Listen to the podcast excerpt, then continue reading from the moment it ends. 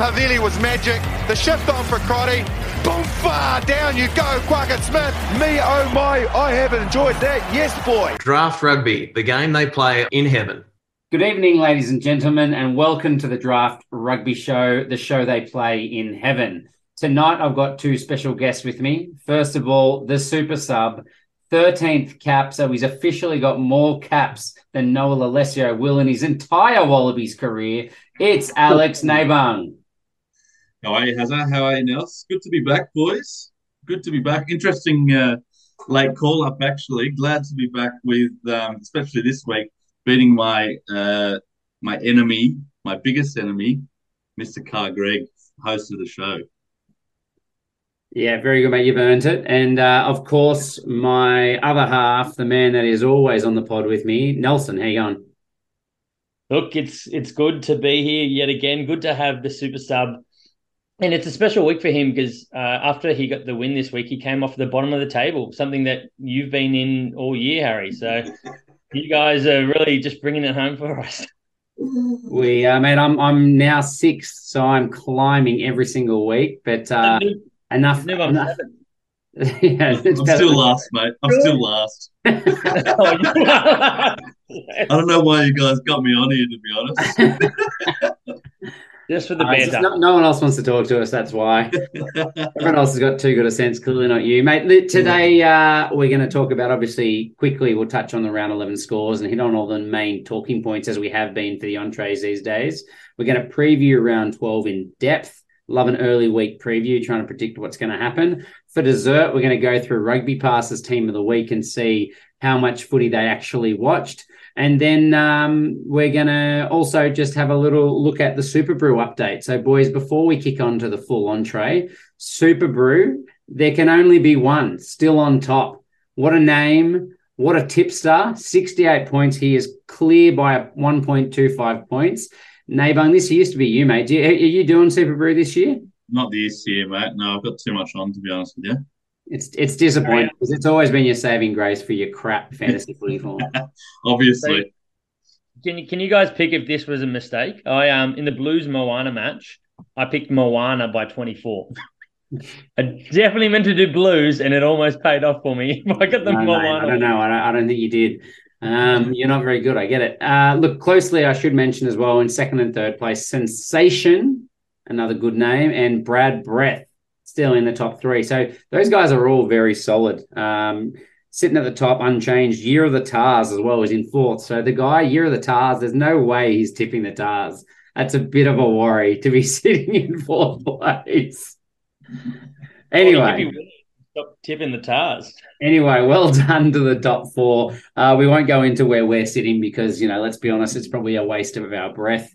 Nelson, yeah, if you're watching on YouTube, which I would recommend everyone does, he's just giving you the flashes of dozens 20. and dozens of fingers there.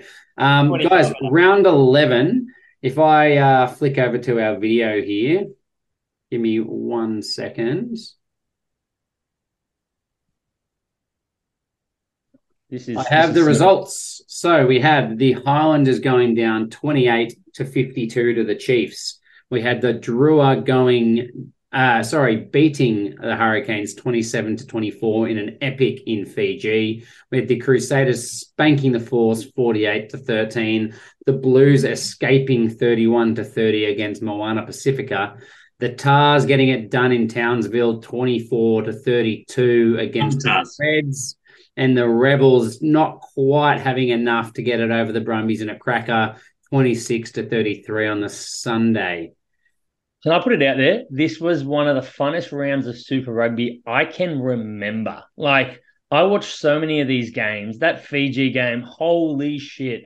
There is no other team in world sport like Fiji and Drua. Not just rugby, no other team in world sport that comes close to this small, passionate, just really, really good footy player based team. Like, just pull people from anywhere and they're just brilliant. I don't know how they do it.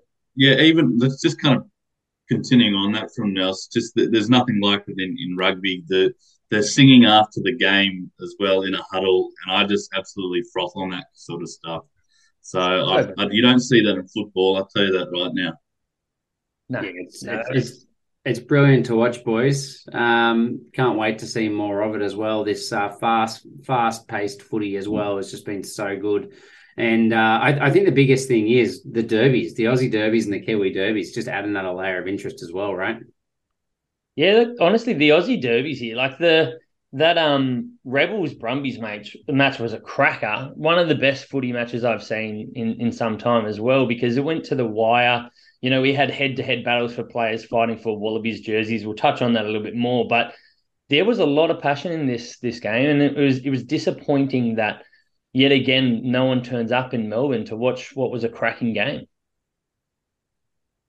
Yeah, I don't know what they got to do there to to get some um, some uh, resonate with the fans more, but I'd suggest they got to start winning a bit more. They're yeah, I was going to say, as you need to win, man. Sitting in the top is the best. Top ten helps. Yeah, that does. Yeah.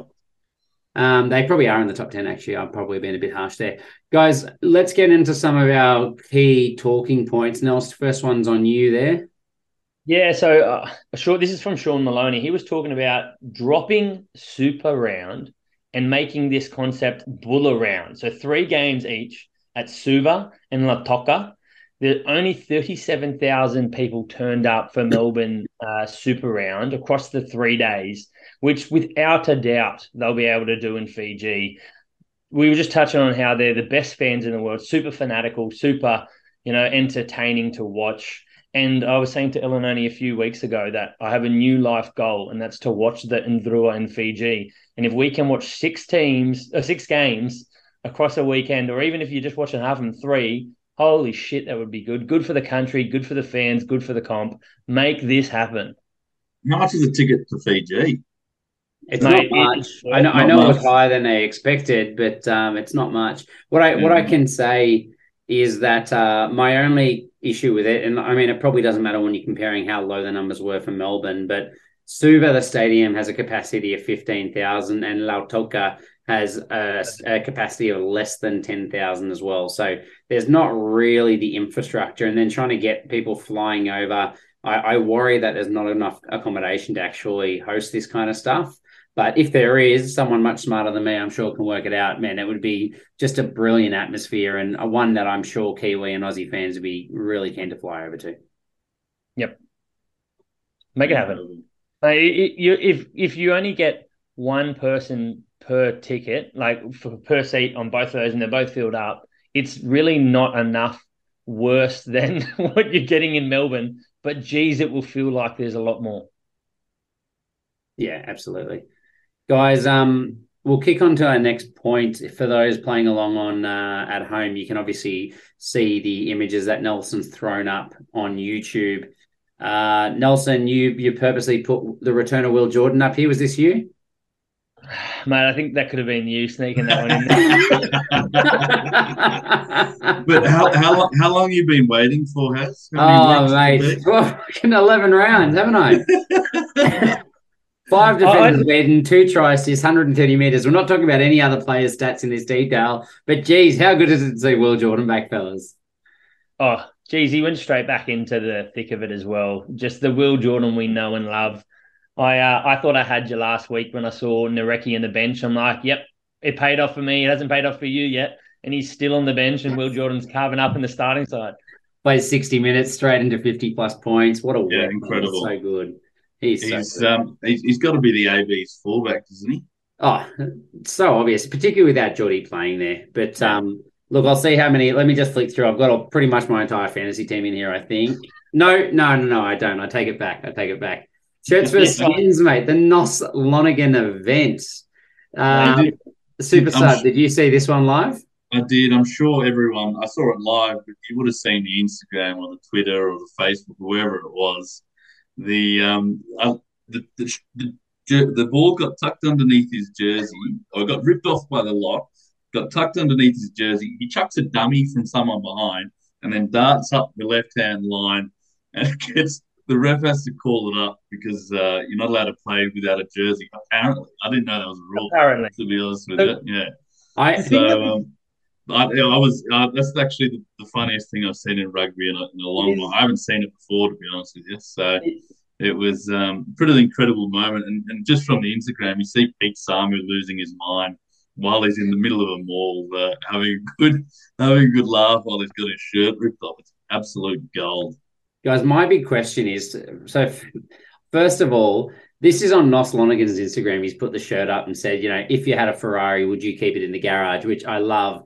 But I think we, if we watched the footage live, he was pretty white and very red. The image on his Instagram, he's looking pretty tan. like I'm just wondering, there's definitely some filters going on here. he's definitely touched his photo up just to give him a little bit more skin color. The grass color looks a little bit sus. That's not very green. I love it. I do. And the other thing was, I thought I know that that's what they said the rule was for, but he threw the. You know how you cover the you can't put the ball yeah. under your shirt. Yeah, he kind of yeah. did that accidentally when he was trying to get his shirt off, but didn't want to let go of the ball because someone was trying to pull it off. So he kind of like dummied by hiding the ball under his shirt. So I figured that was probably a reasonable reason to pull it up. But well, you saw it in the, I did love it. The Barbarians got pulled up for it when they tried to do their tap trick play, and he, he chucked the ball underneath. Yeah, love it worth absolutely worth the uh, the attempt anyway. And uh, I, I, loved every minute of it. So good to see Nos. And mate, he, he's a Ferrari. Let's be honest. They're just he's just that outrageous in terms of his speed and talent.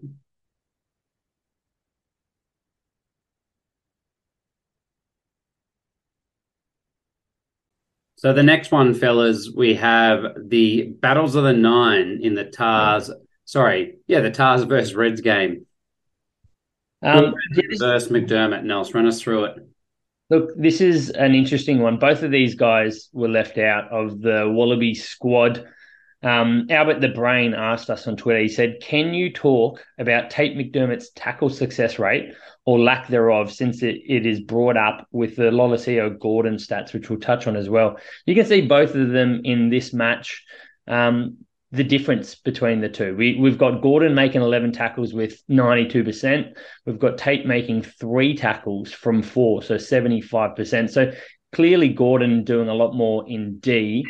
Harry, you had a bit of a theory as why you thought that was. Yeah, I, look, I just think that um, the Reds' loose trio of Liam Wright, Fraser McReight, and uh, Harry Will uh, Harry Wilson um, they're just young, energetic back rowers that have huge tackle stats. So I, I, think that is probably tactical from the Reds where they're trying to hide McDermott and make him keep him fresh for attack. So he doesn't need to make the defensive plays.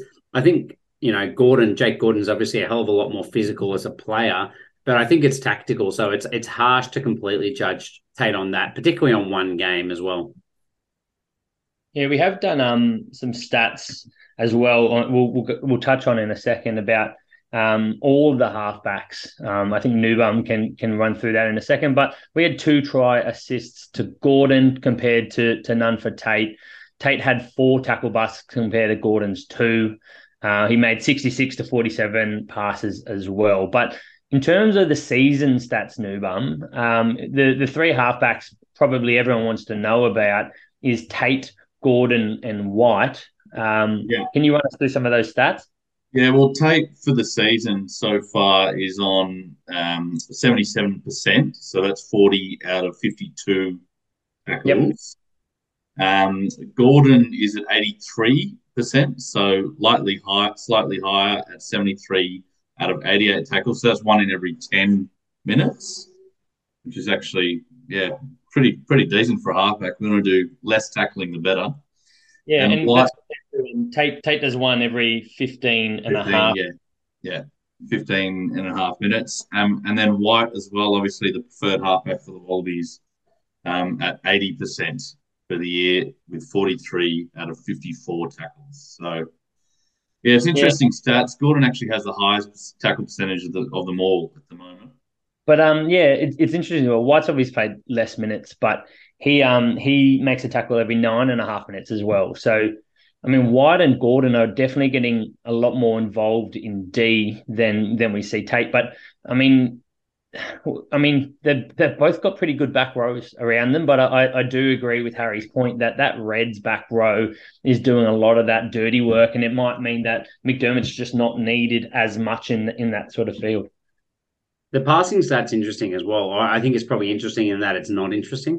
You know, this game, Gordon 47, Tate McDermott 66. If you actually look at the stats across the season, Jake Gordon has the most passes of any uh, halfback, 593 passes, an average of 59.3 a game. Tate's in third, 550 passes for 55 a game. But really, all the halfbacks that play big minutes are around that on averages. It's just that they've played probably less games. Finlay Christie 62 a game, Brad Weber 60 a game, Enari 51, Roigard 53, so Mitch Drummond 54. So that seems to be about the benchmark. And although, yeah, it says that I think in this one, I, I, I don't know the possessions possession stats, boys. Maybe it's reflective of it, but the stats are probably just low purely because of the amount of opportunity he had.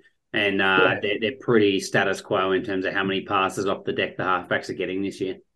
Yeah, the Reds actually had 54% of the overall possession, but they had 60% of field territory. So we, I mean, you see Gordon put in some kicks. They've had a little bit less ball. So that probably adds up roughly to what you, you're seeing there. Maybe a little bit more passing still involved with McDermott, but nothing significant to read into. I, know, I know we haven't done it, boys, but it'll be obviously it'll be nice to see what Ryan Lonergan's doing. Just obviously, given that he's the second choice halfback in the Wallaby squad right now compared to these. Um, yeah, I think I think his problem. I think Ryan Lonergan's problem is that he's just not getting enough game time to really of be course. reflective of, of, any of that kind of thing. Of course. Um, so I, I yeah, still, still second, still second choice at the moment, which is really interesting. From oh, I think yeah. from our, I don't, I don't think he should be. It's got to be one of these guys, to be honest with you. But like I can, I can tell you, his tackle success for the season is seventy nine percent. So it's around the same kind of number. Yeah. And that's off 397 minutes, and he's making a tackle every 8.6 minutes. So he's he's making the most regular tackles, but he's played the least minutes, which can can play a little bit into that. And it's always in the back end of, of the match as well when he's fresh.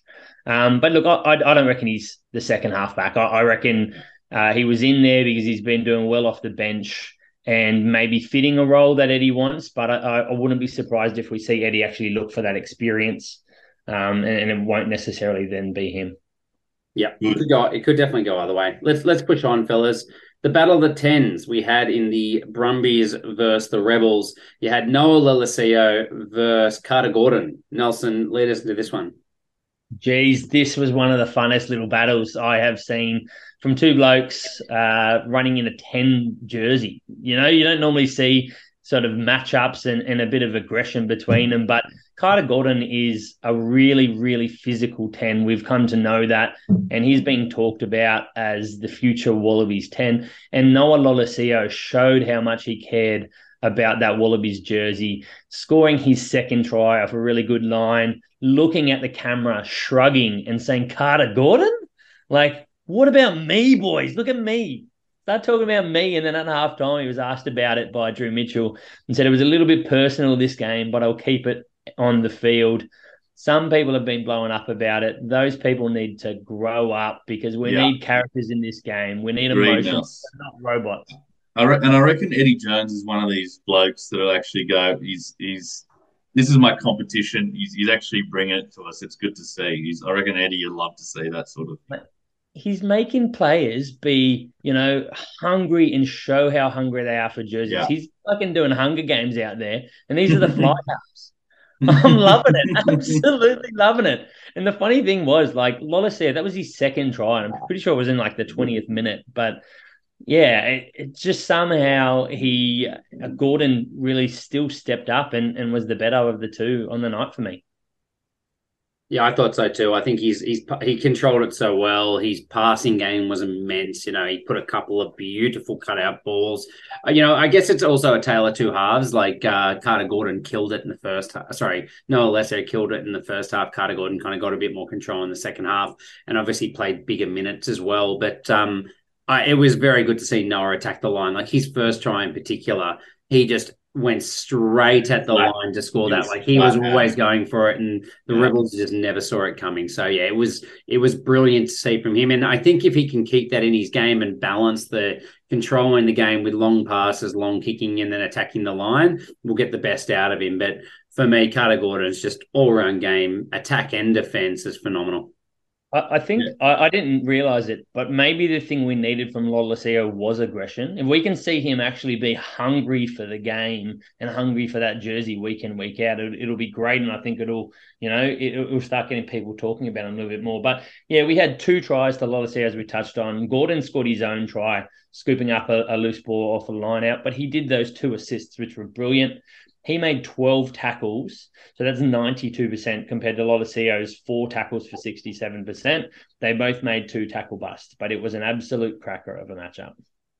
Yeah, even even in a winning side, even in a losing side, I think Gordon was still the preferred ten, to be honest, as well. So, and that's and that's rare. Yeah, absolutely. Um, look, Nabung, what about the uh, the main talking points from this week to wrap up the the review? Uh, what did you think, mate? What was the takeaways for the for the main matchups? Yeah, mate, have we got Nels here as well?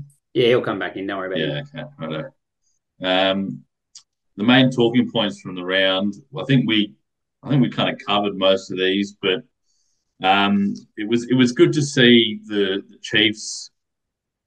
I think the Chiefs Highlanders game. I think if you had fantasy players in in both of these these games or in this game, sorry, um, most of these players scored some massive points. So Chiefs are playing some absolutely fantastic footy underneath the underneath the Highlanders roof. So it, it was magic. Yeah, absolutely. And the Fijian and Drua at home, mate, just like the 16th man with the crowd behind them is just absolutely immense. The Blues managed to get it done over there, but that's the Crusaders and the Hurricanes, two huge scalps that they've built uh, that they've beaten this year at home, and they've got a few more home games I think to come as well. So it's just such an important thing for them. Might I think that was actually I, I, I, think that was the biggest upset of the year, to be honest with you, because that was what the I think the Canes were coming third at the time on the ladder.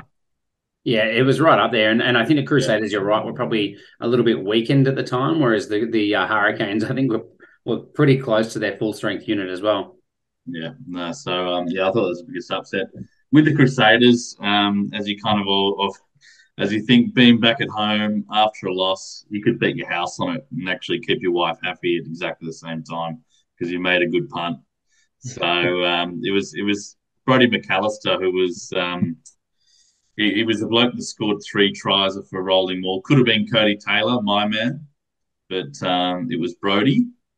And uh, we obviously we touched on on Will Jordan as well, who played 55 odd minutes. So I, I still think he's. Um, if, if you can get a trade for Will Jordan, do your best because I reckon he's Good worth luck. it. Good luck. Mate, people like me being holding for 11 rounds, you got no hope, no hope at all. Look, let, let's push through Blues versus Moana they, you know, they talked it up as the battle for Auckland, the only cross city rivalry in Super Rugby, and I love that angle. I thought they played it up really well, and it turned into a cracker game as well, far better than what we saw last year. So that was phenomenal. Um, you had the open side uh, players, McReight versus Hooper, both having cracking games. I thought McReight maybe the edge there. Gleeson versus Wilson. I probably gave the edge to Gleeson. Just his running game was so so good. Gleeson was good. And uh, and what else? You got Akira Ioane back starting, and all of a sudden he's back to his best, right? Like just barnstorming runs left, right, and center was an absolute weapon. Um, Bobby V just as good, I think, for the uh, the Brumbies, and it was you know the the opposite of what I expect from Bobby V. Like normally you see him kill it in the first half, and he kind of does go a bit quieter as the game goes on. But in this game, he just grew and grew and grew, and he was probably the most influential player on the field in the last twenty minutes, despite the heroics of Gordon and Lolesio. Yeah, mate, I definitely agree. Bobby V was in some serious form, and he is, mate. He's the Wallabies six or eight, depending on how things go. Yeah. But I'll, I'll, take the last point from the round, mate. Um, the Brums Rebels kind of touched on it anyway, but um, the last five minutes, how good were the Brums defence on the line? It was how many how many yellow cards did they get? Two in the end. Um, uh, no, they didn't actually get the second one because they scored it. Because they, no, they, they, got away. Yeah, it was, yeah, yeah, that's, that's right. Yeah, so it was um, the the repelled Eloff. I don't know how many got held up, and um, it was he got penalised for a double movement as well. It's like, mate, yeah. what's going on, Cobblers? Look, I mean, um, the, the thing is, we, we've actually seen this year a bit of a rejuvenation. You know, bring, bringing back the old quick tap plays rather than go for lineouts and scrums. Why, and is, why is that? Do, And do I'm, have an not really big explanation? I, I can explain to you because Yeah. if, if it's a scrum, you can lose the scrum. If it's a line out, you can lose the line out. You will not lose a tap. So you, you make you're running it to the line. It, it is it's really good. But the thing is that we didn't see the the rebels do is there was no deception whatsoever. There was no variety. All they did was just take a tap and expect Elof to crawl along the ground illegally to get there. Like there was just nothing else behind it. It, it. it seemed for them more that they're going, our set piece isn't enough, rather than when you watch Fiji and Drua do it or Moana do it or whoever else has been doing it, it it's a tactic where they're they're really smartly planned for it, and and this wasn't it.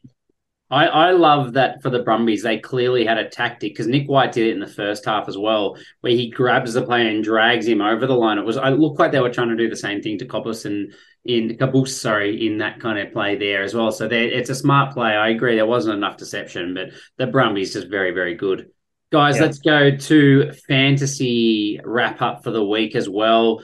We had uh, a fantasy new fantasy man of the match, first time for the year, Nabung. Oh, yes. Thanks, boys, for me over this one. The uh, fantasy man of the week, of course, Harry's not bringing him home. It's Damian McKenzie with 89 points, two try assists, 100 meter run meters, two line breaks, six tackle busts, one offload, and seven conversions. He is the All Blacks number 10, Damian McKenzie. Jeez, he is good. Yeah, is he, Jeez. guys? Like, I mean, n- not no one's saying it. Is he actually getting himself in the conversation to be used at ten this year? I, I can't see it because I, don't- I don't see the All Blacks rocking the ship that much. But geez, he's performing like he needs to be in it. He needs to be in the twenty three. Oh, I, I think he's got to be in the 23, surely. I guess it's just the balance, right? Like Yeah. you, you don't play Beauden and Richie and DMAC in the same 23. So one of them has to drop out. But mate, if, if they get up and cut off the form from the year, hands down, it's going to be him. Yeah, Bo- Beauden misses out. I'm sorry. Like he's the guy in my fantasy team that I bank my team on, and he's he's not doing it, mate. Like he's he's he's not exciting uh, as he has been. DMAC is doing good, but yeah, look, we'll we'll go on the notables. We had Brodie McAlister touched on him, 84 points. Akira and Daniel Rona, yet again, Daniel Rona, 82 points. Uh, Rob Valetini, 75. Josh Kemeny, 72. And Macca Springer, 71. Yeah, very good. Um, and the super sub was Melly the White Shark, Darren Alungi. I think this is his top fantasy score ever. Came on after about 20 odd minutes for Kitione Salawa, who came off injured. Scored a try, um, 49 points for him, which was a very good performance. And good to see the White Shark and El Capitan back. And Captain Mud, Pari Pari Parkinson did it two weeks in a row. He actually got off the hook because uh, Oh. Because of the fact that we didn't record one of those weeks, and he wasn't here to hold up the uh, the fort as the bum of the week, the Captain Mud for the locks. Uh, obviously, I mean, it worked for Rob Simmons' whole career, so very good there. But Isaiah Walker Leawere takes the mantle, a yellow, two yellows turned into a red, plus a missed tackle, five missed tackles from 14 attempts, minus 25 points. Could be up there with one of the worst scores in history. I think if it's the worst, it has to be named after him. It has to be the Walker Leary Walker Leawere Award. No Captain chance, mate. No chance. It's captain. it's it's Sim, Rob Simmons every day of the week. No, Yeah, he, he won it the most. He won it the most. It's consistency here. It's not a one weeker. Come on, mate. He's got a career of mud. And look, uh, we, we should say we do love Rob Simmons, but uh, we do love no, him. speak for yourself, Az. Oh, mate, that's rough. We we do love him. All right. Um, boys, let's jump on. round 12. Let's get to the main course because that was a large entree. We'll try and crack in five minutes on per- each game here. On Friday night, to get us started, we have the Chefs versus the Reds in New Zealand. We've got a couple of injuries to the Chiefs, probably a couple of guys that weren't going to be in the 23. You would think if they were going to run out a strong side. You got Peniasi, Mully Mully limped off. Not sure yet what the injury was, but you'd suspect he's out. And Kaylum Boshier come off the bench and then had to leave shortly after. So you would think the fact that he's come back off, he should have been finishing the game. So obviously an injury there as well. And then Josh Flook, there'll be some doubt over him. He was pulled pre-game with it sounds like a small quad tear. So best case could be a week or two injury, but I would think he's unlikely to play this one. No new returning players from either team other than maybe the rest. I would think maybe Nunkevel in to start at outside centre, although can you really move Danny Rona with the uh, form that he's in? You don't. Hey, Bung, what do you reckon? Well, moving Danny Rona. Yeah. Well, I'm playing against him this week, so I bloody hope so. His form's outrageous, man. The guy's been a professional footy player for like a month.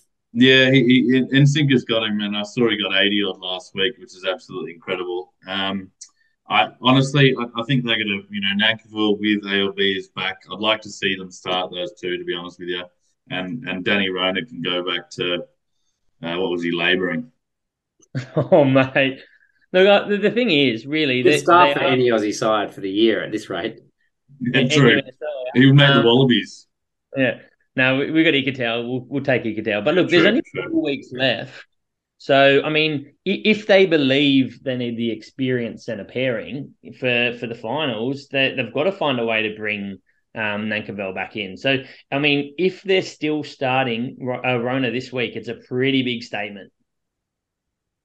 Yeah, absolutely. Um, and and I think you're right. Probably the biggest thing is they haven't had a, a settled centre pairing all year. They've got the Reds this week, followed by the Hurricanes and the Brumbies, two harder games, and then the Western Force, who I know I know one of the boys in our chat was calling that as the uh, the smoky upset for the year was the Force to beat the Chiefs at home. It uh, in Perth to finish the year off, just when the Chiefs are kind of resting their players for finals, but obviously the Hurricanes and Brumbies are the big ones here for them. They want to finish on top of the table, so they're going to want to win all four. I think they're going to have to try and build some combinations in their centre pairing. But uh, there are a couple of other rests, and you'd think that this is the week that they're going to try and rest a few more of those players. Samisoni Taukei'aho and Damian McKenzie have both played four in a row, so this will be their fifth. They can play five, but that means they're then not going to be available for the Hurricanes. So I reckon you might see both of those guys get a rest. Yeah, that's that's what I'm calling. I I, I think you know they they can replace. Um, well, they can't replace DMAC, but they can they can fill the void um, with Gatland at ten and Stevenson at fullback. Uh, and, and I think that's what they'll do here. Taukei'aho, he's had a couple rests throughout the year as well. It's probably the game to do it. Um, where the Reds, they just want to get everyone they can on. And no, Harry, Joshuani is not playing. He will not be involved. Stop getting excited about Joshuani. And he's still riding the pine in my fantasy team. I think this is his week. It isn't, mate. You're dreaming. But look, the Reds. The, what what's the issue with the Reds? I'll, I'll touch on it here, right? Uh, I think at points their set piece has, has struggled, but when they they've used it, they've actually had a successful set piece. They haven't looked bad, you know, attacking off it, but they start to get a little lost, a little flustered as phases build. They they start to look for somebody else to kind of ignite something. And that tends to be someone like a Tupou or a Paisami or players that haven't been there in recent recent weeks. So uh, I, I don't know when Paisami's back, Harry. He's got to be close, doesn't he? Originally, I thought it was going to be last week, but there was something in the media about a week ago saying he was hoping to be back for finals. So that, that's a worry because that's a long, long uh, MCL injury. He did it in round five. So I, I'd say that means he's had a really big one, and uh, he, he's not going to be back until maybe you know the very last week of regular season or something. Yeah, Yeah. that's a big that's a big hangover. Yeah. Um, I thought I actually thought the Reds type five was rubbish against the Tahs, mate. That's what I thought. yeah, I agree. I'm with you, mate. The, the best game they had was against the Western Force, and it was because the Western Force had lost their all Wallabies front row. So I, I think that they've improved massively in this season, but their scrum is still a weak point. I think their lineouts improved a hell of a lot. But uh, Brodie Retallick, if he's back this week, I think he's kind of 50 50 with his groin injury. Geez, that's going to be a huge turning point to how that set piece looks. And I've got to say as well, the scrum from the Chiefs has been exceptional. Taukei'aho, helped by Aidan Ross and George Dyer, they've, they've just been fantastic. Neighbour, mate, I reckon we jump to you. The super sub goes first. What are you calling here? Who wins and by how much? Oh, I'm not going to chuck it. Cargie loves to do the outliers and overliers and all that kind of bullshit, which is absolutely ridiculous on a two-three man pick. which is it's the stupidest thing I've ever heard. Every time I listen to the podcast, just quietly. But Bullshit. um, Chiefs versus Reds, I actually think it'll be the Chiefs will go in large at home. They'll, they'll, they'll go by 25. Woohoo! That's a big one. Um, I can Look, tell I- you the line, Nels, if you want a bit of help, is 19 and a half. I don't need it. I don't need the line. I, I I'm going to pick the. I, I no matter how much I want to pick the Reds, it's not going to happen. I'm going to say the Chiefs by 23. Yeah, I, I reckon you boys are right. It's going to be that line is short, mate. That is short. What'd you go? 25, didn't you, Nabung? I did, yeah. Uh, 26. 26 it is. Happy, you, like Cargie, how you going over the second game of the weekend is the Force versus the Indrua. Uh, Indrua are good no matter where they are, but better at home. We touched on last last week um, how much stronger their D is at home. They're coming up against the Force. There's no new injuries to the Force. Maybe we have a Kitione Salawa um, injury, seeing he got pulled last week during the game. Hope not. In the return, returns column, we have Tom Robertson from his calf.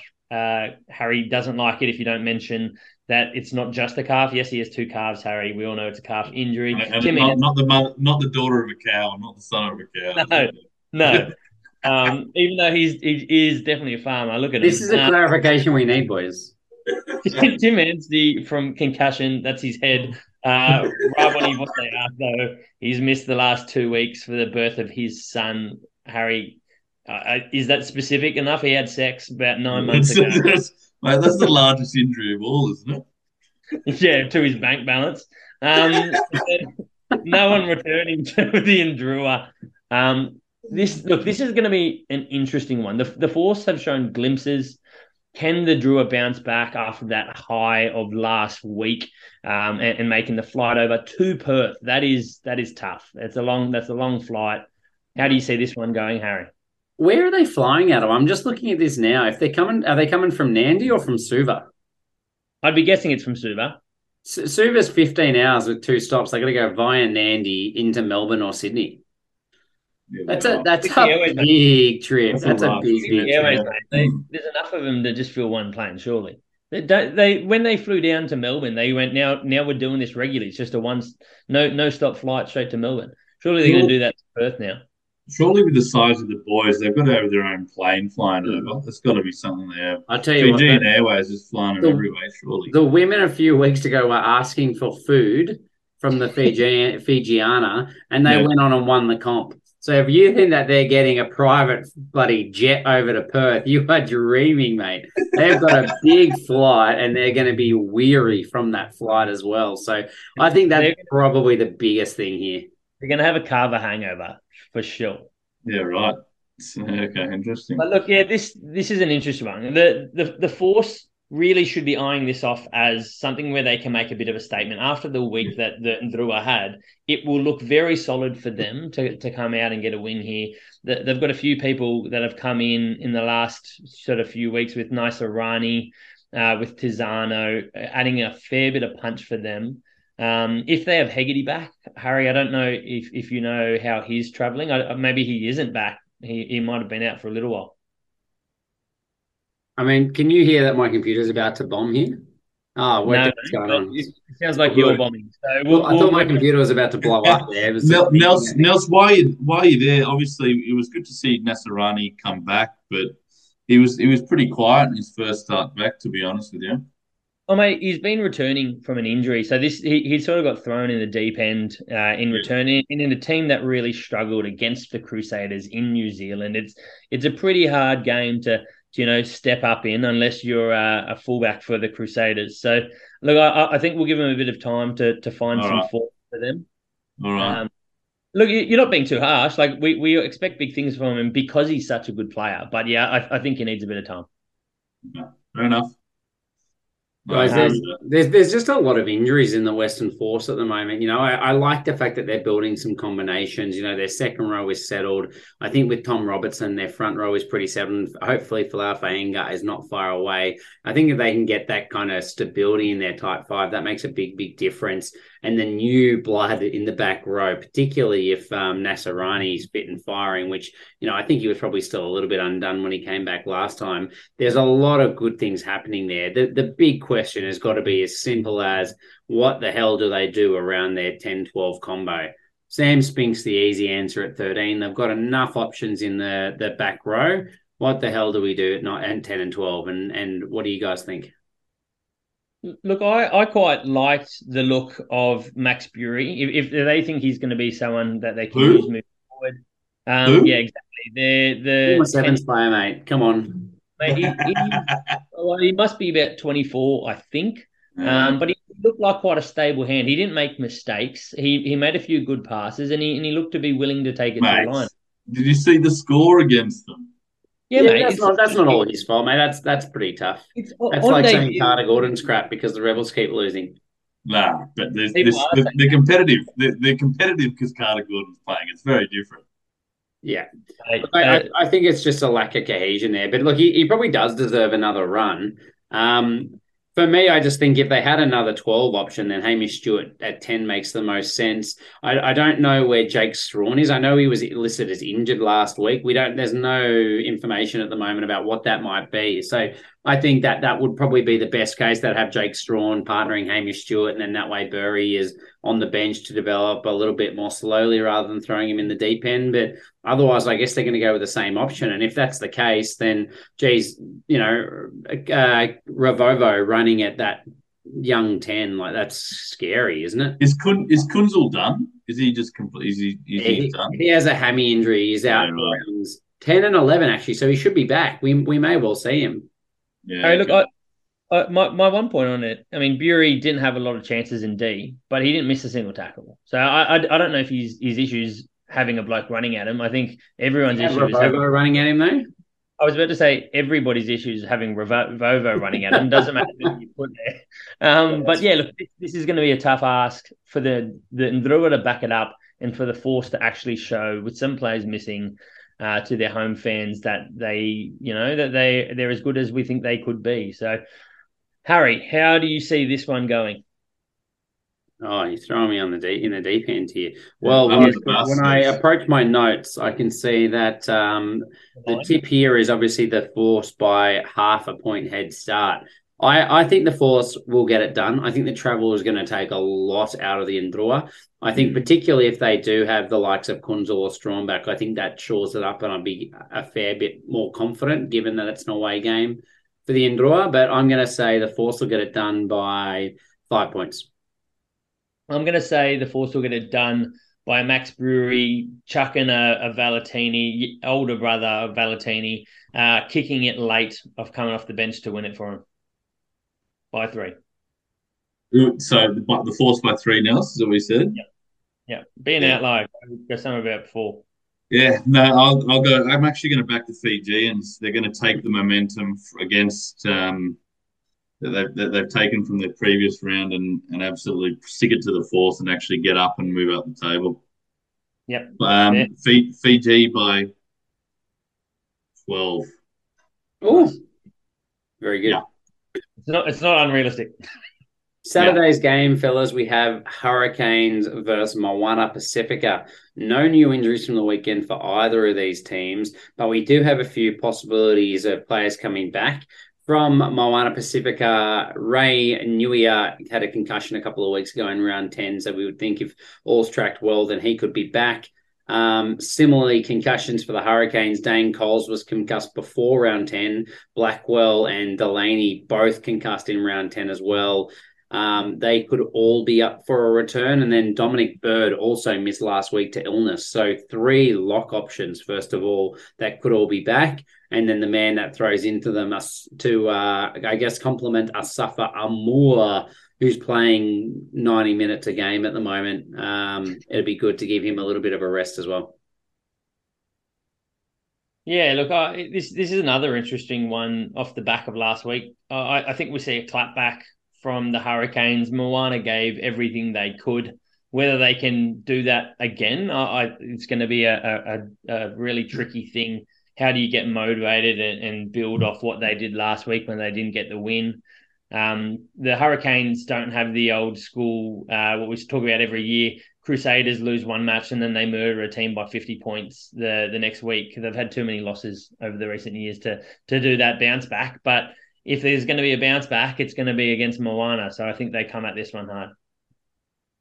Build some confidence. I thought um, D'Angelo was pretty good at 12 for Moana. I think he controlled the game well, and it was interesting to see him be their main kicking option. Yeah, I agree. Christian yeah. Leali'ifano.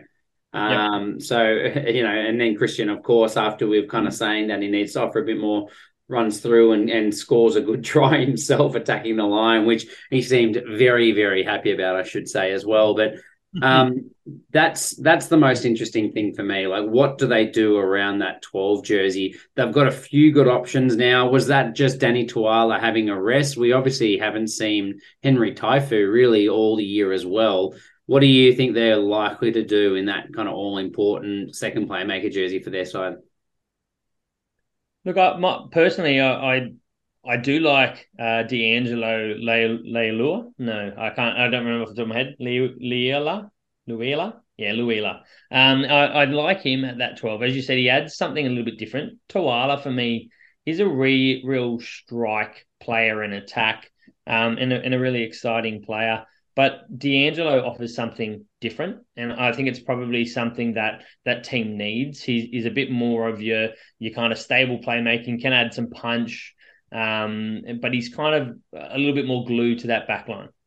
Yeah, and look, I think he can play a fair bit of 10 in the NPC and the um, Bunnings and uh, Mitre 10 Cup, I should say, sorry, um, as well. So maybe there's an opportunity there to play him at 10 and get Danny Toala back at 12 as well. I don't know if that's something that that seriously consider, but it wouldn't be a bad mix up to have a running 10 that can attack the line. He's got obviously got the kicking game if they're picking him above Christian as well. So um, maybe maybe the uh, curveball and maybe just what they need to, uh, I guess, put the Hurricanes backline D under a bit more stress. Well, I actually think that what, what caused the Blues so much trouble was was his kicking game. To be honest with you, it actually relieved a bit of the pressure off Leali'ifano. And um, I'm not sure whether he was left footed. I can't quite remember. But um, yeah, off the boot, he actually was fantastic. So he relieved a bit of pressure, took an option off him, which Danny Toala doesn't quite offer. Yeah. So um, yeah, he was able to actually take that pressure off and and um, you know exit pretty well, which was which was great for the Moana. And I I thought that was actually a big play to to keep them in the game. To be honest with you.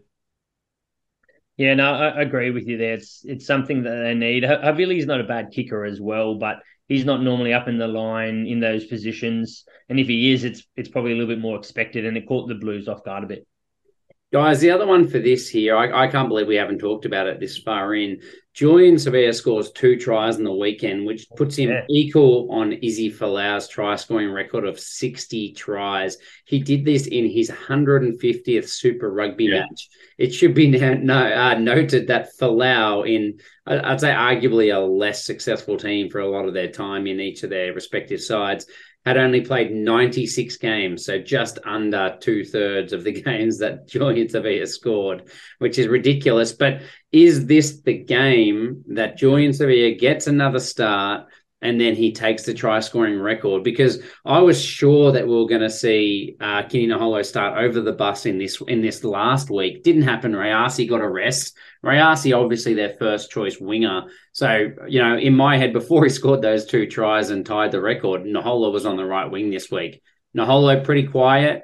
The bus, you know, some questionable moments in D, but surely they just have to lean lean into the romance of that uh, that record and give him a crack. What do you reckon? No, mate, uh, I I don't buy the romance. I I think it's probably his week to have a rest. It took him eight weeks, you know, to the first eight weeks he scored one try.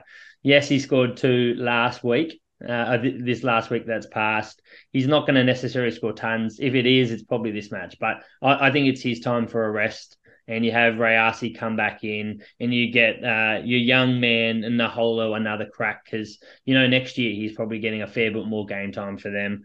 Um, so I, I, think it's time for Savea to have a rest. Is he a man you want to have on your bench? Um, I mean, they had Rayasi on the bench last week, so maybe he is but they've got a lot of center options that they could they could cover in the on the bench as well. So uh, he he might miss out, or he might be in the bench this week. Yeah, and flip a uh, coin, flip a coin, flip a coin. flip okay, a coin. So guys, no, there's there's probably not other a, a lot of other big changes in this one. So what do we think? Give us a tip. Uh, look, I, I think the Canes are going to break away with this one. Um, I think it's going to be a bit too much of an ask to, to back that up for Moana. The Canes are going to win by The line is 22 and a half. Yeah. Oh, Yeah. the the Moana have that line covered. They're going to win by 21 points, the Canes. All right, I'll go. Yeah, I'll, I'll, I'll, I'll go at the cake tin. Uh, the Canes are going to go larger than that. Um, I'll I'll go 20, 26. Wowza. All right. Um, and I reckon Moana got probably got a bit more gas in the tank than that. So I'm going to go Hurricanes by 17. Yeah, nice. All right, fellas, we'll push on to the Crusaders versus the Blues. New injuries in this one. You had Finlay Brewis, who was pulled pre-game two weeks ago with a shoulder injury, named again this time. Again pulled pre-game, so we assume it's the same shoulder injury, but no word there yet. Bodie Barrett pulled with a tight Achilles, but apparently will be back this week. For the Blues, you also got Patrick Tuipulotu expecting to be back in the row. Hoskins Sotutu missed last week with illness, and Mark Tele'a missed last week for his All Blacks rest week. The Crusaders, you got Sam Whitelock. I've just read this afternoon is expecting to be back from his Achilles knock as well. So that's a big in for them for the set piece. What do you guys have to talk about this one? What's going to happen? Look, I, I was excited last week at the prospect that we're going to see Bodie Barrett uh, playing out the back at, at 15 with Plummer at 10. Um, are we are we waiting for Perofeta to come back from an injury, or is it a rest week for him? He's no, he had a shoulder injury. He's gone for like six For weeks. while. I think he's like a yeah partial shoulder Oh. dislocation or something. I, I hope that's what we see again. Tuivasa Sheck showed he has some real value um, throughout parts of that game. Plummer at 10, I, I, I want to see more of it there. And, and Bodie gets that, that nod at 15. Obviously, they've got the, the opportunity to put someone else there. Um, so it could be Sullivan, it could be Renamata Vuki, Nipkins. Um, but I want to see Bodie at 15. It's exciting. I think Zarn Sullivan, mate. He's he's the man. He's going to be in the 15 jersey. I think anything else, we're we're kidding ourselves. Bodie, Bodie 10, back. Zarn I don't- 15. I, I don't know why they're not actually trying to get prepared for the finals coming up and actually starting to when you're going to have um, Roger Tuivasa Sheck at 12, having BB at 10, and actually having you know a proper 15 being Zarn Sullivan. I don't understand why you're not actually trying to get that cohesion going for the for the finals. And I'm not trying to get it going because Bodie's doing nothing on my fantasy side. So I want to see things with space back there. That's what I want. Yeah, well, I'm just trying. I'm just trying to think for the Blues perspective. I know. Like the Nick, here's here's me in the super sub trying to give some insights into the game, and Nelson's just talking about his fantasy team. And that's why I'm beating you both in fantasy this year. Calm down. At this Maybe point, mate, think okay. about And, and we're all at the bottom, mate, and I'm at the most bottomest. So um, yeah, that says a bit about everything. Yeah. Yeah, look, um, it's this is going to be it's it's going to be a cracker. I think this should be a, a real interesting one yet again. Every time the Blues and Crusaders come up against each other, it's probably our Reds versus Tahs, except for way more successful teams with a lot better players in the paddock. God, I, I- I think the big thing here is that both teams are finally getting back towards, not exactly fully, but towards a full strength side. Like I, the the only question mark for obviously Sevu Reece not being in the Crusader side is big, and they're they're going to use Macca Springer probably in his place. But um, pretty good to see that most of their players are back, particularly obviously Will Jordan rounding out their back three. But I thought Braden Ennor was quiet again. You know, he'd had a couple of good weeks, and then he's just gone off the boil a bit last week in a game that should have been relatively comfortable for him. Um, Jack Goodhue maybe getting a chance again. You know, he's probably due. He's been riding the pine. Yeah. Um, and when Ennor was playing as well as he was for a few weeks earlier, I thought that, you know, he's just going to have to sit there. But he's probably the big inclusion for me for the Crusaders. Yeah, I agree. Has for something that's supposed to be kind of test match quality, Crusaders versus Blues, you're going to need someone that's experienced at test match level to actually go there and fill the space. So actually, I, I think Goodhue will come in for Ennor. I. I I would just say that if if they had everyone fit, my worry is with that back line. There's just not enough ball runners. Like David Havili is exceptional, but he's not a ball runner, and he's been you know the knock on him has always been that he's not a big enough body. Braden Ennor is definitely not a big ball runner. Will Jordan, as exceptionally as he is, probably doesn't matter. He's a ball runner because of how exceptional he is. Leicester, obviously, um, and Springer, I don't think he's that big either. So my only worry is when you play Jack Goodhue or Ennor, neither of them give you punch. Havili doesn't give you punch. You've got a lot of playmakers there, and I, I actually think maybe that's the biggest problem for the Crusaders this year from a fit team perspective. Maybe we should be looking at like a Leicester at 13 and then getting, you know, none other than settle down on the left wing. That's how I want to see it go. Milani Nanai, for those that don't listen every week. I, no. I bet you that's not going to happen, Hess. I know it's not going to happen. It's what I want to happen, mate. That's how they win the comp. I'd love to see it, but it's not going to happen. But I mean, you may at some point. It's not this match. We may get to see Fainga'anuku have a run around on that 13 jersey. He's shown that he's versatile. But I mean, Jack Goodhue, who didn't take the field last week, almost got the same amount of run meters as Ennor. Ennor is not in form. They, I, oh, I'd be he getting... was good, man. That's rough. He was good the few weeks before that. Yeah, last week, yeah. the week before, he was good he was good. He's been good for about one or two weeks, and I mean, this is this is a game last week that against the Force. He had an ability to insert himself into that game, and he and he didn't. So I, I don't think he's demanding selection. I think Goodhue deserves the crack, and he's a he's an experienced player. It's his time to to get the run. Yeah, and uh, one more, guys. I just want to know who's at the inside center jersey for the Blues at the moment. It's Roger Tuivasa. Yeah, Roger. Roger. He's down, even though they didn't even play him the week before. Said he was not needed, and they'll find a role for him moving forwards. He's yeah, um, yeah, agreed. He, he needs to be there, Nels. Yeah, I feel like it was almost a bit of a punishment. He's decided he's leaving the club, but he, he showed some real punch for them uh, and, and, was really, really positive in that 12 jersey last week. Yes, Plummer's got an argument to, to make there, um, but Tuivasa-Sheck, Bodie Barrett, if that's your 10 12, there's a lot more cohesion, and that's what they're going to be wanting when they're going into this final, not the guy that's necessarily starting next year. Yep, fair enough. And guys, on to the tip. Nabung, you want to lead us? Uh, Crusaders at home. Yeah. By uh, by seven. Jeez, this is this is a, go, I, I reckon it'll be. I just can't see it not being tight, so I'll go Crusaders by four.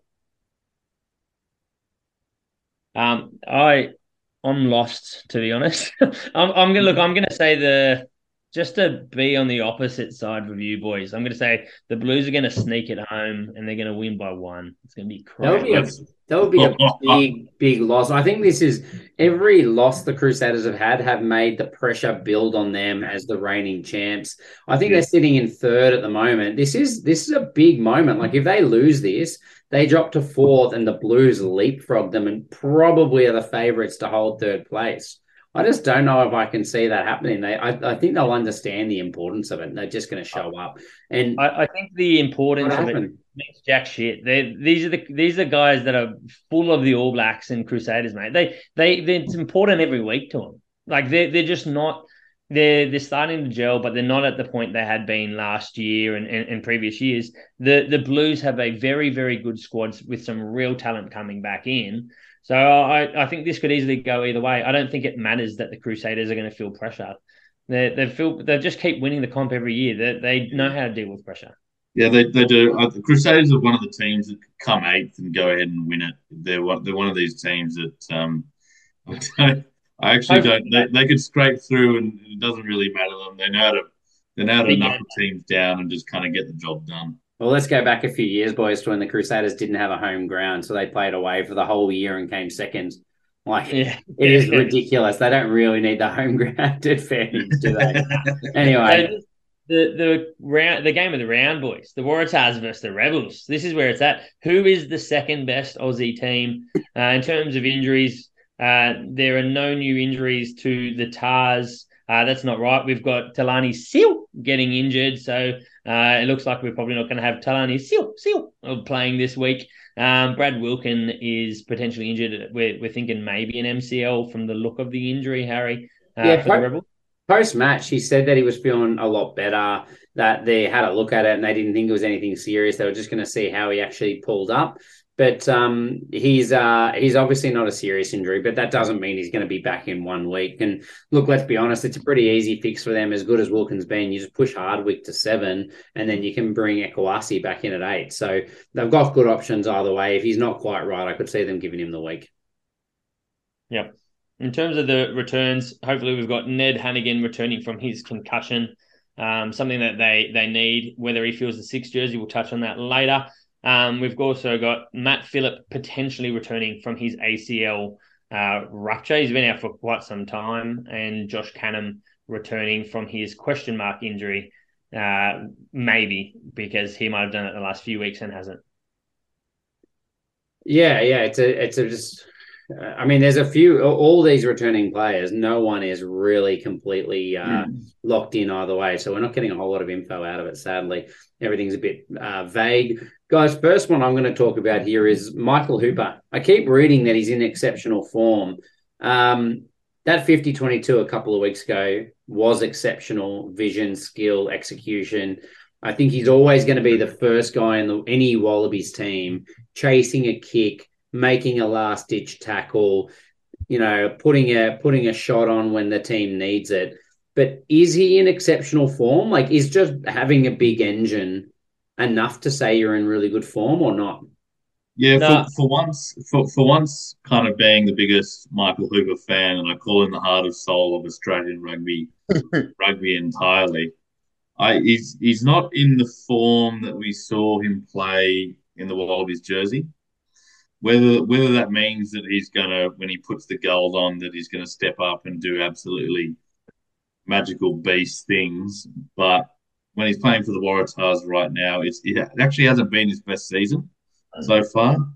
Yes, he's probably building into the season at the moment. He's started started slow, and you know, did he play McReight last week? I don't know.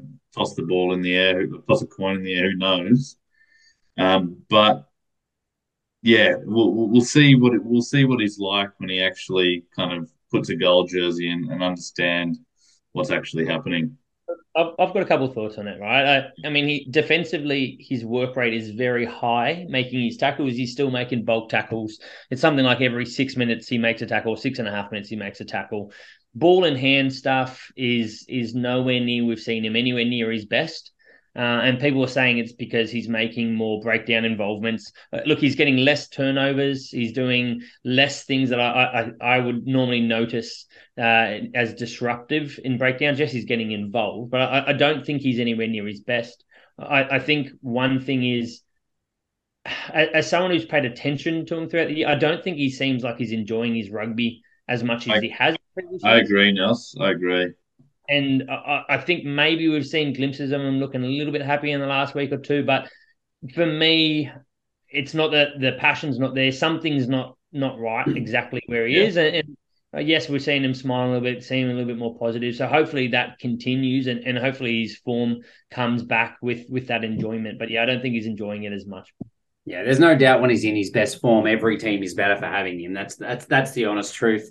Guys, rounding out the back row for the Tahs, Talani Sue is going for scans on his shoulder, so he will not play. Apparently, Ned Hanigan's still not right from his concussion as well. Obviously, Swinton's still gone. So that actually means all those guys are out. It's between Gamble and Harris at six.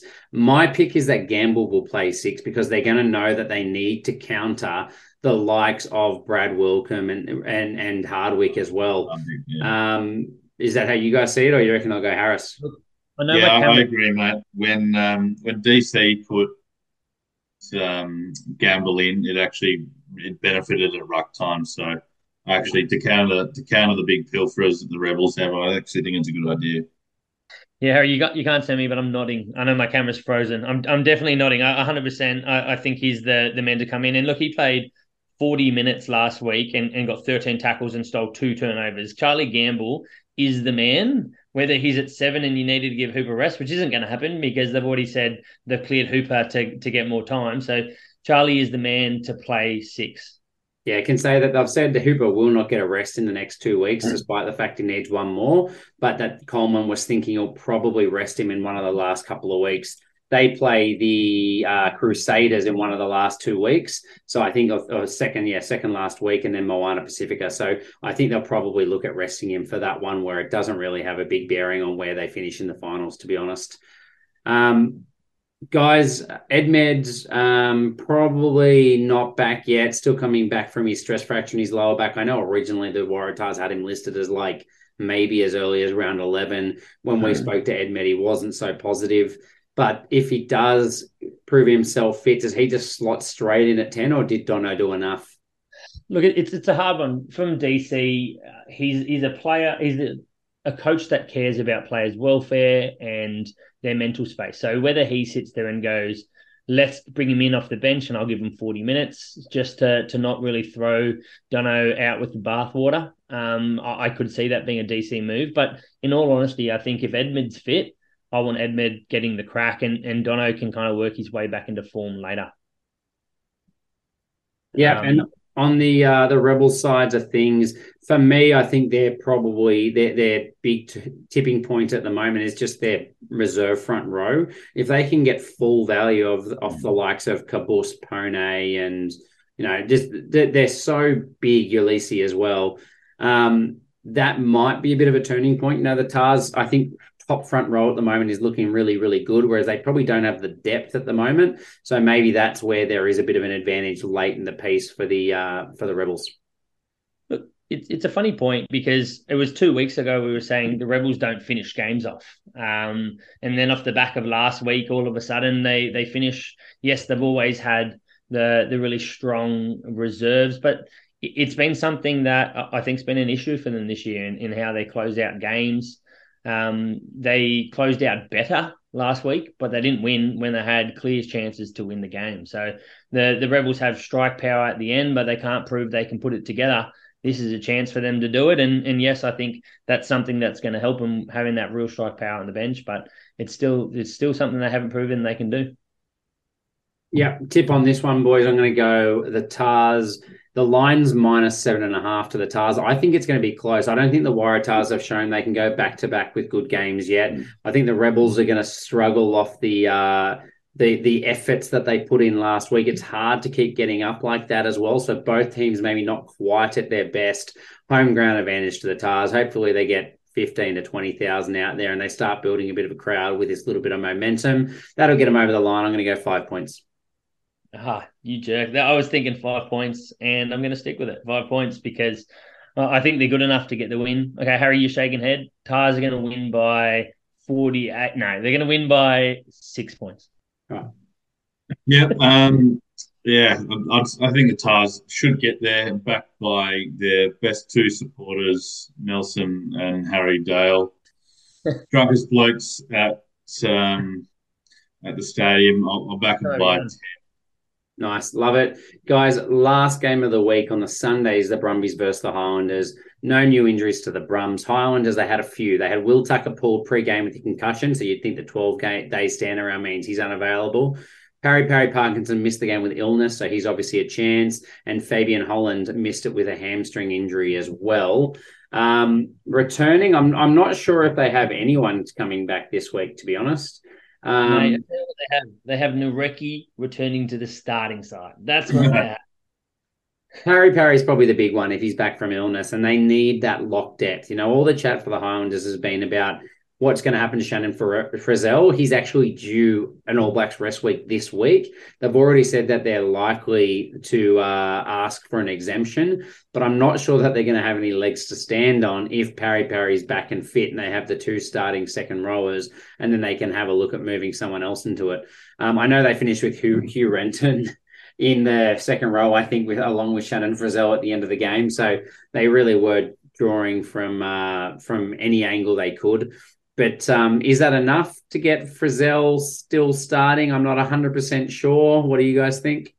Nah, mate. It's not enough. Like just because you had injuries to your locks and you had to play your back rows in the locks, that's not enough to keep your bench row, which you you, you have enough of, to to not have a rest week. I, I I think they he needs a rest. They're taking the piss every week. Every team's taking the piss with giving teams rests. This is not a legitimate excuse. Bring Withy on you know, do something along those lines. You've got Dixon coming back into that, you know, the starting side as well in the locks. They don't they don't need him this week if you know they, they don't have any exceptional circumstances. Yeah. Um, also, guys, the Highlanders they've got Brumbies, Rebels, Reds, Blues on the run home. Um, I think that means that you know obviously the Brumbies and Blues are harder games. I think they're just going to really throw everything at the Rebels and the Reds to try and make sure they qualify for finals. Well, that's yeah. how I see it. So I do think that if they are going to rest a couple of players, it may well be this one as well. So I could see Ethan de Groot uh, getting a rest in particular. Billy Harmon, Aaron Smith have just had rest, so you'd think that maybe it's not going to happen now. Maybe that goes into the the last game of the year. But Ethan de Groot maybe due a rest. I think he's had a huge year. Yeah, look, um, another potential shift we might see is um, Fetuli Paea has had a fair bit of footy recently. Um, do we see Scott Gregory, who they're trying to give some time, shift into the centres? um, with maybe Thomas Umaga-Jensen shifting out as well. Meaning you can bring Nareki on, or or do you, you give Garden Bachop uh, a rest and bring Nareki onto that wing?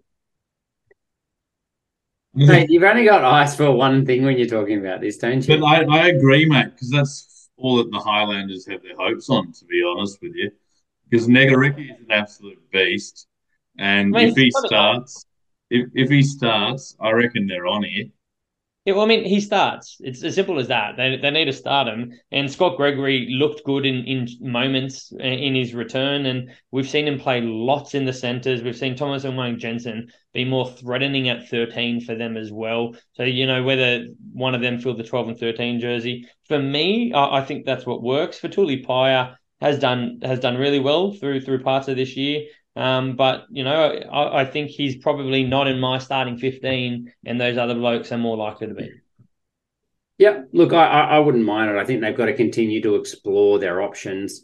Um, what did you think about Freddie Burns at 10 last week? Do you think that he controlled the game better and Hunt coming on late to try and provide a little bit of spark work for them or not really? That's Hunt every day of the week, I think.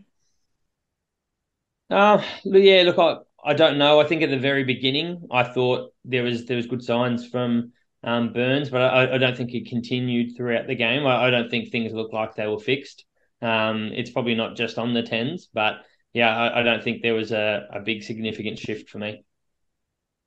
Yeah, fair enough. And from the Brumbies boys, uh, how many rolling maul tries? Oh, I shouldn't say that. They don't score that many rolling maul tries. Instead, they throw it out the back and someone else scores it. Although Jahrome Brown bagged a double. Um, what do you mean? Every week sure we're gonna we're gonna touch on soon, but it just doesn't go to the hookers anymore, mate. It's that's probably the real big travesty there, isn't it? But the, the big thing is, it's not that it's not going to the hookers. The, the the sevens aren't passing it back. It's you know, I I know that trick. I've done that myself. You know, like they're meant to be giving the ball back and putting some distance between them. But Jahrome Brown had no interest in passing the ball back. Mind you, they were driving so quickly most of the time that they probably thought it was a, a, danger to pass the ball back when they're running over the line at full speed, speed anyway with that driving more. Yeah, look, I, I, I think the Highlanders uh, front row in particular, their scrum has been surprisingly really excellent this year. I think De Groot in particular, but Ainsley Makalio have made a really good trio in their front row. I'm just not sure how they're going to defend against the rolling maul. And obviously, if you do lose Ethan de Groot, you're going back to like a Dan Lienert-Brown or something like that. He just hasn't got quite the same muscle. The Brumbies have been waiting to make a statement with their scrum for a while now, considering the class they have as well. So I think Ethan de Groot's a real linchpin here for them. I think they really need him and if they don't have him, then I think it could get away from the the Highlanders because the set piece is just going to tip against them pretty firmly. I, I tell you how they stop the driving maul try. You got Fabian Holland and you've got Dixon most likely in your locks. No, nah, Holland's got a hammy injury, so he's unlikely. No, that's true. I was going to say those two blokes I've been saying for a few weeks that if you want to have a, a good solid line out that can can shut some ball down, they're your two line out jumpers. Yeah, look, I think I think they're going to go with Dixon and Pari Pari. Yeah, Pari Pari is a really good player, um, but I, I don't think we've had. I know Holland's probably not the stronger of those two, but I don't think that's necessarily fixed for your line out. But you've got to contest that more because that, that line out because you're you're most likely not stopping it. Yeah, yeah, fair enough. Um, and Frost, how many meters is he going to run for his length of the field try this year, this week? Hopefully, a couple hundred. Yeah. Okay. Very nice. Um, opportunities there for the Brums other than set piece boys. What is there anything else that you'd look at? Well, one more thing I, I want to just quickly touch on. I, I, it was great to see the return of Tom Hooper. I'd love to see Tom Hooper um, get a run, and if it's this week, that'd be great. They've they've got players like Valetini, Samu, who have played lots of footy. Uh, I know Samu's had probably more recent rest. I think not that they they need it because they had a bye uh, only like a week or two ago. But if if they're going to give Tom Hooper a start, it's probably not this week. But if they are, I'd love to see him get on that six jersey because he's a, a bloke that's you know touching on two meters. I think he's one ninety nine, but he's also a dynamic, really exciting lock six for them. So I want to see more of him. Yeah, I think Valetini's only actually had one rest, and he's come off in one other game for the year. So he's definitely due another one. They've got the Force next week in Perth then the Chiefs and the Rebels at home. So I think you're right. I think it, it might be Valetini's week. You might see Hooper get a run because of that. I think that's a great call. I'd like to see it. The only other potential which we won't see would be Samu filling seven, Valetini shifting to eight, because more than likely he's eight for the Wallabies. He's not six for the Wallabies. Yeah. And we get Hooper filling in on that six jersey. For me, that's probably if Hooper can get into the form he was in last year, probably what they need. He's such a good man around the lineouts and, and, and reading the other team that uh, I think he would be a really important part for them moving into the finals. Um, yeah, hundred percent. And and tip boys, where where are you with this one? I think uh, if we check the line, we've got it at minus nine and a half. I'll go first. I'm going to say fifteen points to the Brums, just a little too good. I'm going to say the Brums are going to win this one by 18 points. I think it's going to be upset of the round, boys. I think Highlanders wet two. The, your Highlanders are going to beat the Brums, mate. How yeah, are they going to do it? Um, I, I, think Aaron Smith's going to play the game of his life, and he's actually just going to turn it up. Mate, he does pretty much every week for them. I know, I know. I think I think this is a little bit of a opportunity. The Highlanders are desperate to make it into the top eight. And um, I know it's a bit outlandish. And I know the Brumbies are coming second on the table. But um, I actually reckon the Highlanders might do it this week.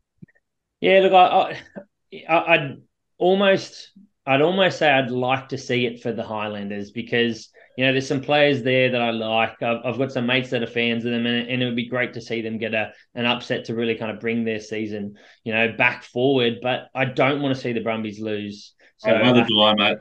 I'd love to see. I just want to see Australian teams keep on winning the rest mate, of the time. Yeah. I hate your opinion. I hate your face. I hope you're wrong. Uh, Why am I even on this podcast? Exactly, mate. I want to. I want to see the Brumbies win this and win this well. Um, so I mean, Craggers isn't here, but you know, you know what's coming up next, mate. What's what's coming up next? What do I? Yeah, mate. What comes after the main meal? The oh, the the the, the, the Oh, mate, it's like Cargie's here. Can you can we see the picture behind you? Just just while we're at it, can we see your background? um, can you see that? Yeah, mate. This is this is what is this? This is a young Cargie, young Cargreg. This is a young David Cargreg with the Mount Fuji when he was playing in Japan. Um, and I don't mean rugby; I mean something else. Um, when he when he when he was playing in Japan, so um, that's him. He looks a little bit young and pretty mature. Just when I beat him, just after when I beat him this week demustachioed, mate. You you removed the moustache from his face by whooping his ass in fantasy. Cargie, and I hope you're watching this via YouTube. Mate, Cargie never watches the pod. Uh, and he comes on to hear himself. Um, look, we'll we'll touch on to this dessert. What you gonna, what you gonna do with that desserto? Do what, do what, do that, do that, do what, do that, do what, do that, do that. I have got the uh, the team here for dessert the uh, planetrugby.com's team of the round. Uh, we wanted to go through that and just give a few thoughts, maybe a few alternates as well, fellas. Yeah. So yeah, definitely. let's start at fullback, uh, back three. So we had Willie Jordan was at fullback. Obviously, played only 55 meters. He beat five defenders. We've already gone through his stats. He was very, very good in his 55 minutes. I, th- I thought that was pretty fair. I thought he was exceptional. No one immediately came to my mind as better. There were some other good games. I thought Jorgo had a good game for the Tahs as well, but probably nowhere near the same class. No, I think I think he's your man. Um, there's no one that can argue that. Macca Springer, they had named at number 14. Again, I thought he was really, really good. I thought Lockie Anderson scored a, a, couple of good tries, but probably didn't offer a huge amount outside of just a couple of finishes. I thought Emoni Narawa was my pick I just thought he was easily the strongest in in contact. creating his own uh, his own tries. But Macca Springer a pretty reasonable option. Anyone else for you? Nah, mate. It was it was Narawa. Eight tackle busts. His little chip and chases. Uh, turnover one. Clean linebacker. The, the guy was offering different things around the paddock. Macca Springer was quick and finishing some things, but no, I, I think it was a better performance from Narawa. Pushed his forward uh, himself forward for All Blacks call up. Yep. Um, they had on the left wing Julian Savea because of the big moment from him. But I just I just don't know. I feel like Julian Savea was outshone defensively pretty significantly in this game. He did score two tries, of course, but just you can't have those strengths and those weaknesses and still be the the uh, the top pick. For me, I thought Ravutaumada was exceptional for the Fijian and Drua. So he was the guy that I had. Yeah, look, I, I, mean, there's probably a number of names in the back three if we're being lenient on who you can pick if they didn't didn't matter if they played fullback because I think Tommy Wright played better, Shaun Stevenson played better, Gilbert had glimpses where he's better, Fainga'anuku looked better, uh, Monty Ioane I think was probably the better choice if if we're picking um, the the wing specific. Um, he was really well involved in that game as well. Andrew Kellaway played really well. So it feels funny to have Julian Savea there when all those guys played really well. I mean, you look at their blurbs, and every single one's like he scored two tries, therefore it's him. You know, so I, I do wonder that maybe they, the person writing it this week didn't actually watch any of the games and just picked them on tries. But we'll push on. Center pairing, they went ALB at inside center. Um, obviously, 100th game for him, so a bit of a landmark. He scored that nice try, kind of finishing off an offload and breaking through, and made 11 tackles and a turnover as well. So he was solid. But was there there was someone better, mate? Come on, one of you boys can can drop it in. So is this over Rona? No, this is over um, Anton Lienert-Brown. Sorry. Okay, yeah, yeah. um, look, Thomas Umaga-Jensen was better. I think Foketi was better. Probably the Romanian Rumbler was up there, if not better than him. Um, Havili was better.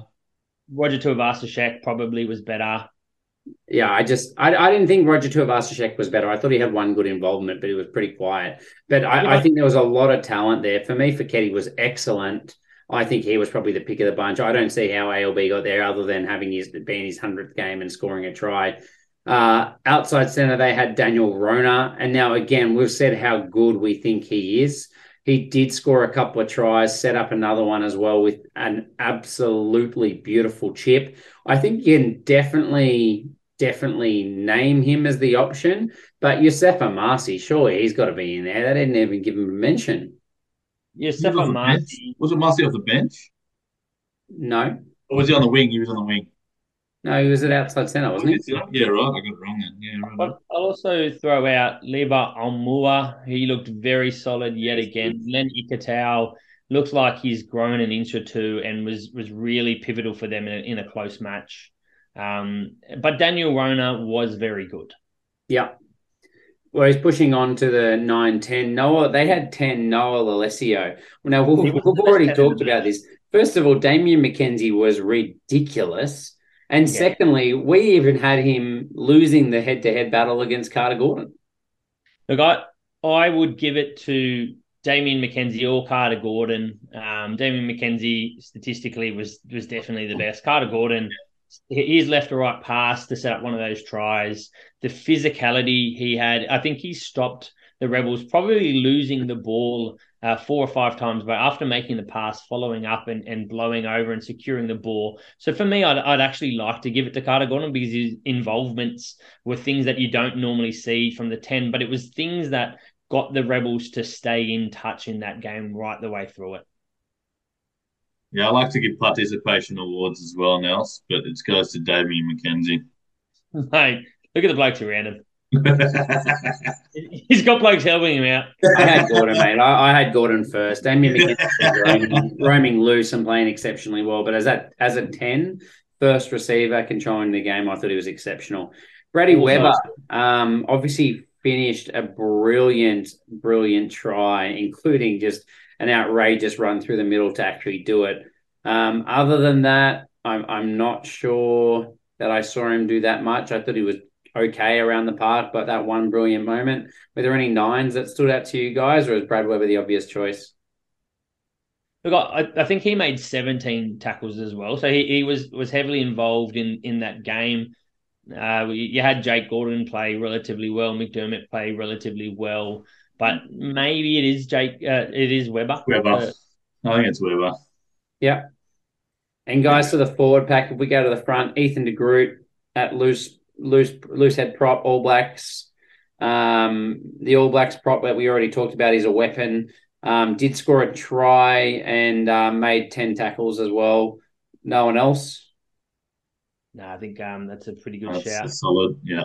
Yeah, We said Brodie McAlister. I mean, I feel Yeah. like he's easy, isn't he? Hat trick of tries. Yeah. What else do you need to do? Pretty hard to beat. Yeah, George Dyer, tight head No. prop, has been playing well, scrummages very well. Also made managed to score a try and made his seven tackles. I think it's hard to argue with all the front row Yeah, he was good. He was good. What about Harry Johnson-Holmes scoring a try, making lots of tackles, don't overload, actually securing the ball, getting a few turnovers? Oh, I, I'd add Harry Johnson-Holmes for me. I think he he showed more around the pack. How many how many tackles for HJH? Uh, let me double check for you. So he had 13 tackles, Yeah, two okay. I'll give it to him then. offload, try. Um, yeah, it was him. Hard hard to disagree with that. That's um that's very good. Um, a couple of turnovers he won as well. How good's that? Um, yeah, and they were actually very good. Yep. They had uh, Tupou Vaa'i um, at the number four jersey, 16 tackles, which is pretty big.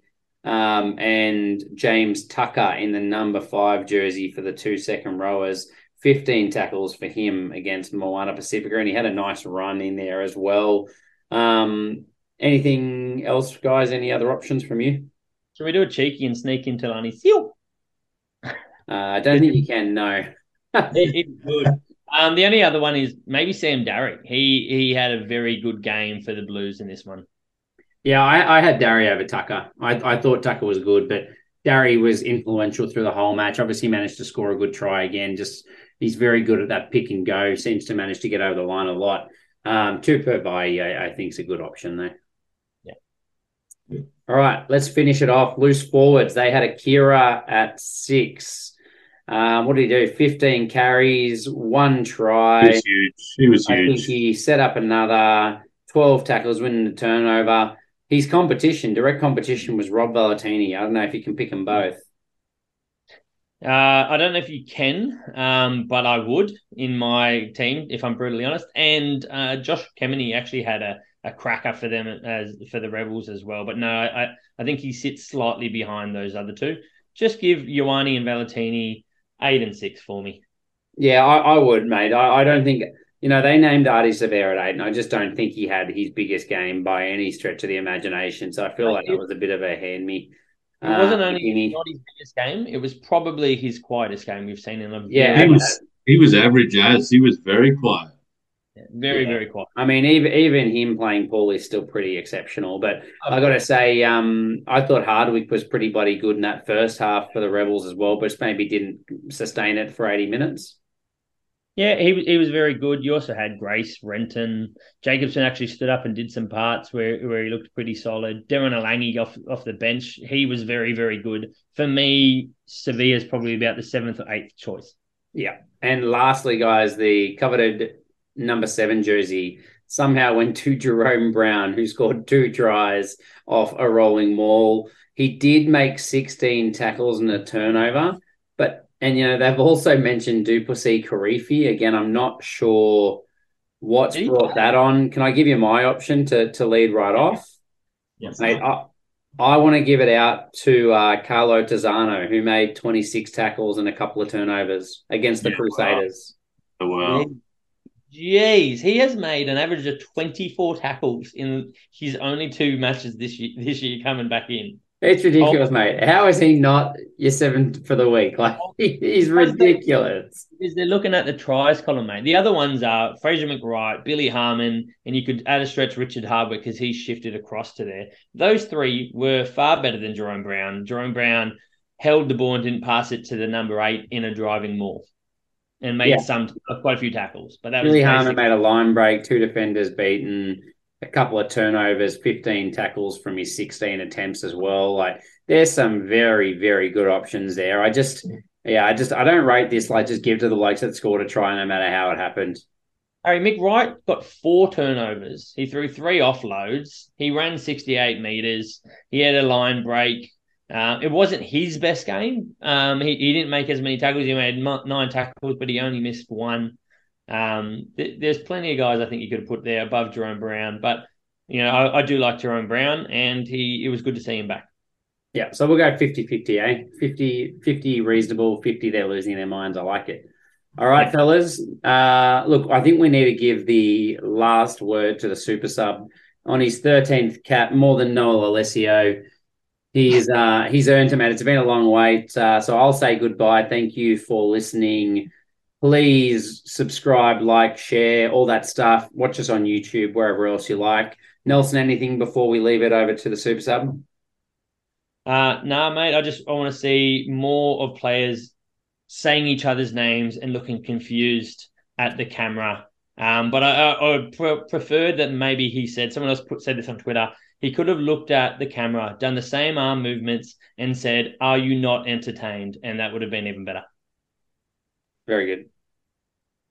Super sub. And no, just obviously, thank you very much for having me on, lads. It's been it's been a pleasure, and I think I've um I've learned more from you guys than actually uh, than actually what I what I spoke about. So that was good. And a wise man's once said, "Just um, say nothing." So uh, I'll keep it that way. And thanks very much for having a good crack with you, lads. Thanks to come on, mate. We need to get you on more and have less of Cargie. and thank you very much for Big Craigs this week. I'll take that every week, single week. And there's and there's something coming in the mail, Craigs. Have a good look, mate. Very Yes. good. We'll get Craigs to give that report. All right, see you guys. Thanks, boys.